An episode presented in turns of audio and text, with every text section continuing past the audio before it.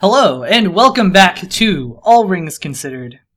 Uh, today we are on episode 27. That's book 3, chapter 5, for those who are following along. Uh, the White Rider of J.J. R. Shit. JJR. J. Uh, JJ Tolkien. Mr. J. Uh, yeah, heck of a book.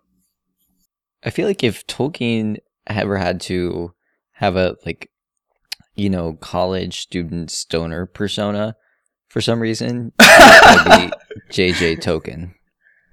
Yeah. It's actually the name of my Reddit username, so Oh shoot.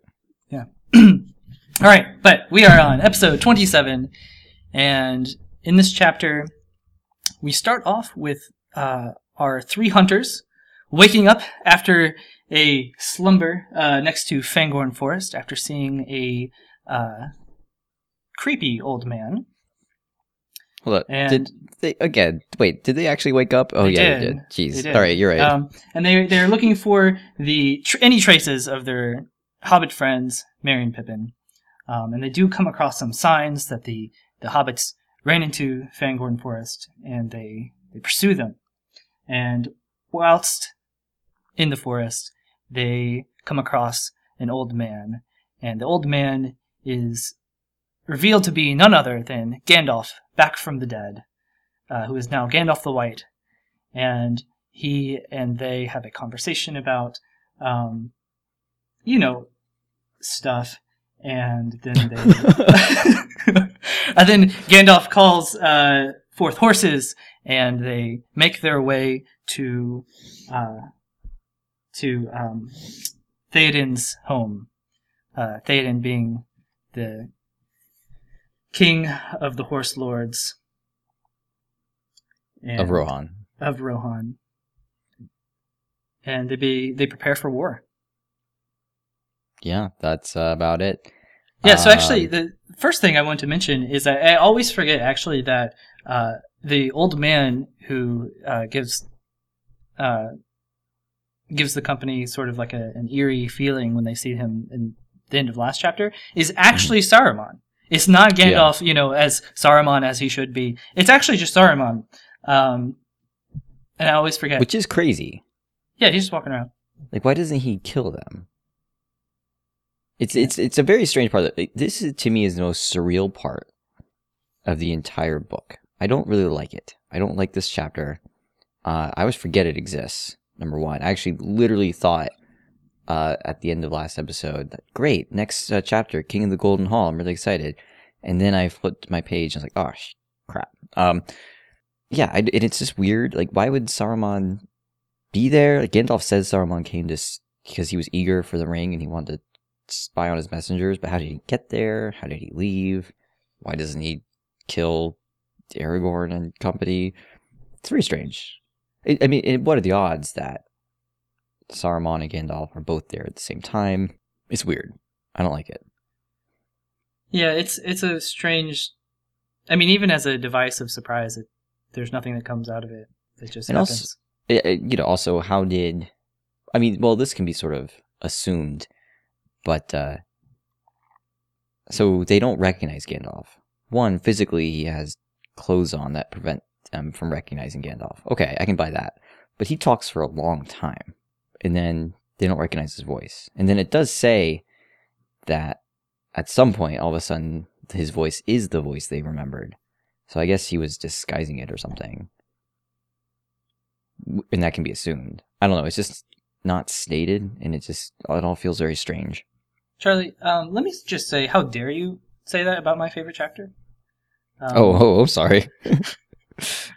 no, I'm kidding. I, I actually don't care that much for this chapter either. It's kind of just, I, I mean, it's something you kind of forget. You remember what happened because it's the resurrection of Gandalf. Um, right. you remember the introduction of Shadowfax. He's a uh, Shadowfax. Really, I feel like has entered the mythology of horses for you know our modern age. Uh, Uh, sure. yeah, I mean just mythical beasts. You know, um, you remember him, and but that's I, it's kind of a stopgap in between uh, the three of the company pursuing uh, Merry and Pippin and getting to uh, to Rohan. Right.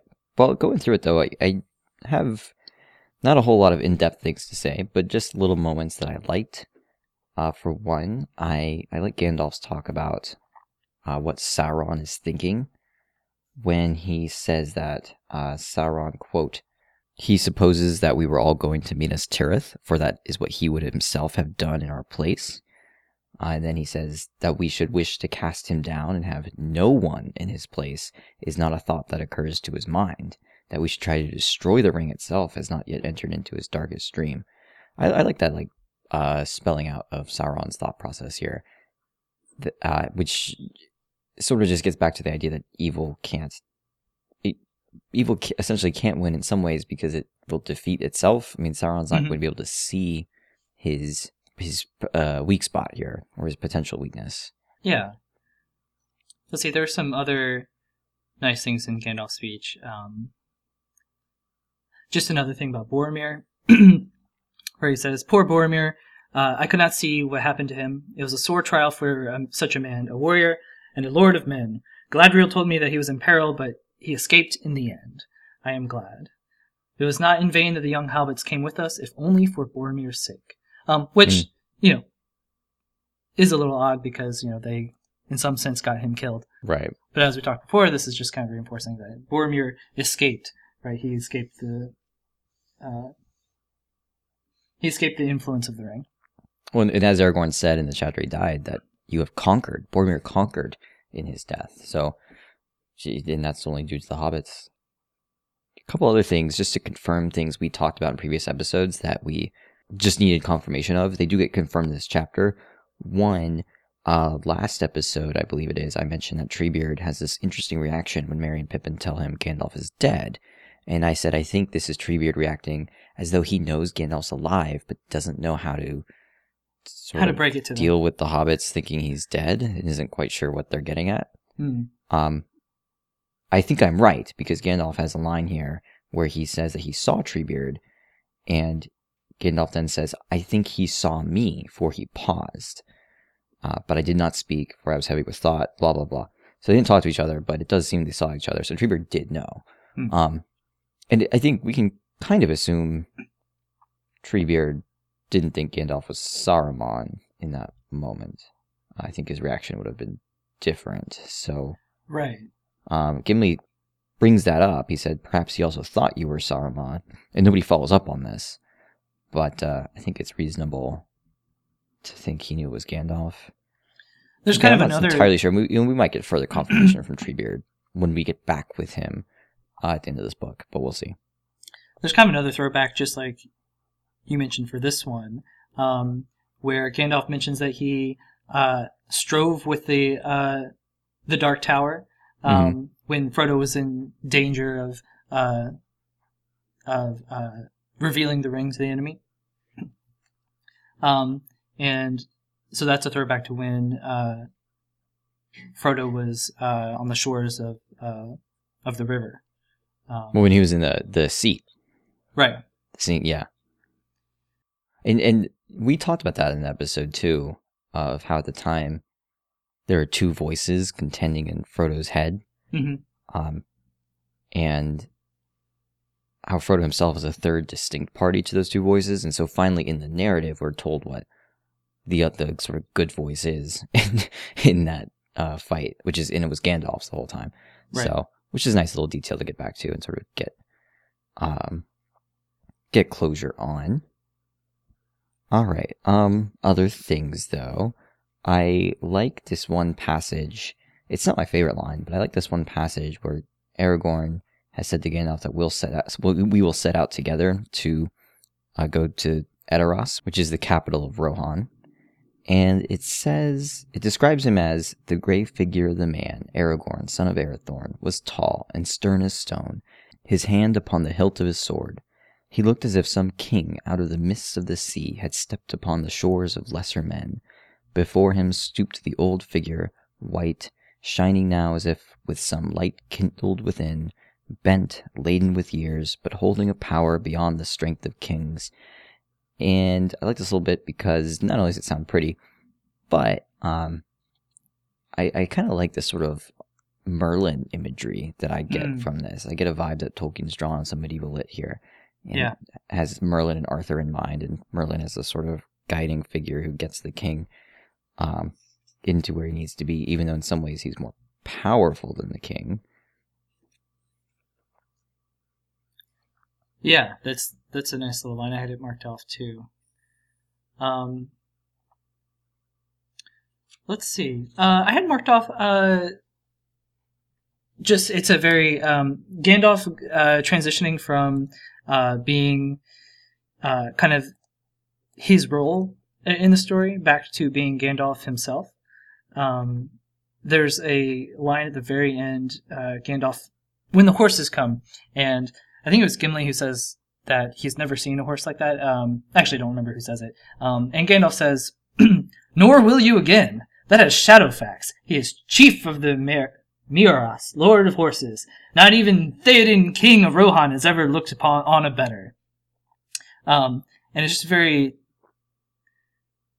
It's it's almost like uh, grumpy Gandalf is is coming back through um, his uh, sort of um, uh, meta narrative role, uh, where it's just saying like, you know, oh no, and you won't see a greater horse. Uh, and I ride him. I'm pretty cool. right. um, and he's Uh, mine. right. Uh, other just cool details we get. We get told that um, the Nazgul are back and that they have some kind of flying uh, steeds, as Tolkien calls them. Mhm. So, um, good to know. we hadn't, hadn't that, had that confirmed before. Yeah, it is. You know, this chapter does set up a a shift in the narrative for what the goals are and what the players are. So previously, our company was searching for Merry and Pippin. Now Mhm. they're not. Um, Gandalf was dead. Now he's not. Um, the Riders had been gone uh, previously, and now they're back and they're stronger. Um, and you know, so it it really is like uh, kind of laying out what the uh, important players in the story are here. Yeah, for sure. I think uh, the the bit about Gandalf coming back to life is interesting too, especially the way he words it, and that the other characters don't really prod him on how he words it. He just says, "Naked, I was sent back for a brief time until my task is done." That's it. He's sent back. He was dead, and he was sent back. And we're not told how that works. By whom? I- but I like that. I don't want to know. I think this is a really interesting point. Some something greater was sent him back, and you know we know as people read the book, people read the extra stuff. Uh, he is sort of sent back by Eru, God himself, essentially intervening and saying this can't happen. Um, but it's it's neat that it goes unexplained here, and I like the sort of sense of mystery of it. I like that too. It's the sense of uh, almost um, uh, Taoist, the thing unnamed. Yeah, So, uh, do you have a favorite line in this chapter? Yeah, uh, I would say my favorite line is when Gimli says, I thought Fangorn was dangerous. And Gandalf says, Dangerous? And so am I. Very dangerous. More dangerous than anything you will ever meet, unless we're brought alive before the seat of the Dark Lord. I don't know why that's so funny to you. it's very sure. classic Gandalf, right? Uh, Oh, okay, yeah, sure. but he's just yeah. Um, I'm more dangerous than anything that you will ever meet. Um, he's not uh, arrogant at all. No, but it's uh, you know, I mean, he keeps going, and he says, "And Aragorn is dangerous, and Legolas is dangerous. You are beset with dangers, Gimli, son of Glóin, for you are dangerous yourself in your own fashion." And uh, I, I don't know. I just I like that reminder of, um, kind of like the power within everybody, and and sort of Hmm. this understanding that dangerous, perilous. We've talked about this with Lorien, but they're not necessarily bad things. And Tolkien was, to my knowledge, one of the first modern authors to play with this idea even though it's actually a very old idea in stories and literature, it just wasn't being played with much in the modern in modern literature. But Tolkien uses it a lot. Mhm. You know, the idea of perilous, dangerous, but not necessarily evil. It's like the sea. I mean, really, no joke. That sounds like a joke, but it it's like the the ocean or the sea, and how it's both. Mhm. You have that trope of it being revered by uh, sailors, but also something to fear. Sure. Hey, speaking of the sea pip, what does your water watch? What do your water watch eyes think about um, uh, the message Galadriel apparently sent to Legolas, where she said, "Beware of the sea. Yeah. if thou um, hearest the cry oh, of the you gull know, on the shore, thy heart shall then rest in the forest no more." Is there is there a water watch here? Is there Oh, something? Wow, you know, about? there should be. I didn't catch it. Let's think. So, uh, it's clear what she's warning Legolas of is to be concerned about the goings on now and not to be drawn away into thinking about eternity. Uh, Is that clear? it, it was to me. Do you want to read read the chapter, or do you? Well, you, you know pro- what? Do you have a to be problem safe, with the, let me start from the beginning. notes for- no, I'm just kidding. That seemed like what she was saying. Okay. Okay. I don't know. I didn't I didn't take it as any narrative significance. I thought of it purely thematically just as a sort of, hey, um, you know, don't be uh well, let me put it this way. I, I think she's being playful with her warning. I think she knows that's going to happen. And her point is, Legolas, you're going to grow up. You're going to um sort of leave behind happiness Hmm. because it does say long under tree and joy thou hast lived so in some level he's going to lose his joy somewhat but for another joy but uh, it's kind of like growing up getting out of his his home his comfort zone Yeah, I I would have to have to reread it. It's on my to do list now. all right start from the beginning and do a whole yeah, just right from the beginning. Um, just to get the context. Yeah uh, i think you need i think you Uh, need the context I you really do. if you people who take lines from this book out of context are just missing the point Oh, I'm about to do that. All right, so my favorite, out of context. They all gazed at him. His hair was white as snow in the sunshine, and gleaming white was his robe. The eyes under his deep brows were bright, piercing as rays of the sun. Power was in his hand. Beyond wonder, joy, and fear, they stood and found no words to say. I see i don't understand what that means because i don't have the context I'm, prese- I'm presenting it without context. oh okay Maybe you should. i'll take your word for it That's a meaningful line Yeah, uh, I just I, I like this description of Gandalf. I think it just sounds great. That's all I got. I'm losing it. This is this is a tough chapter. I don't know if you're. It really, can we're going, tell. we're going crazy here. We are really just uh, the I'm losing there. it a little bit. That's so okay. uh, let's let's uh, let's get the rating for the title and then let's Yeah. get out of here. Oh, I do like the chapter title. Uh, I don't love it. I would just give it seven out of ten. But I think it's solid because it just has a nice sound to it, Hmm. and and just in a kind of a mysterious way. Whereas Treebeard was kind of mysterious, I guess, but it also it's not like that sounds nice. It's like, oh, the White Rider. What is that? You know, who's who's doing this writing? You know, what makes I don't know. It's great, interesting, but I mean, it's also not great because it's not. I mean, great should be reserved for you know breaking the fellowship. These kinds of titles. This is this is good. This is This is okay. Okay, so what do we've got coming up? In the Okay, uh, so coming up is the chapter I thought we were going to do this week, and so I was really excited. Uh, hence my lack of enthusiasm this entire episode. But next week is the King of the Golden Hall when they get to Rohan. Great chapter. Really excited. Uh, join us then.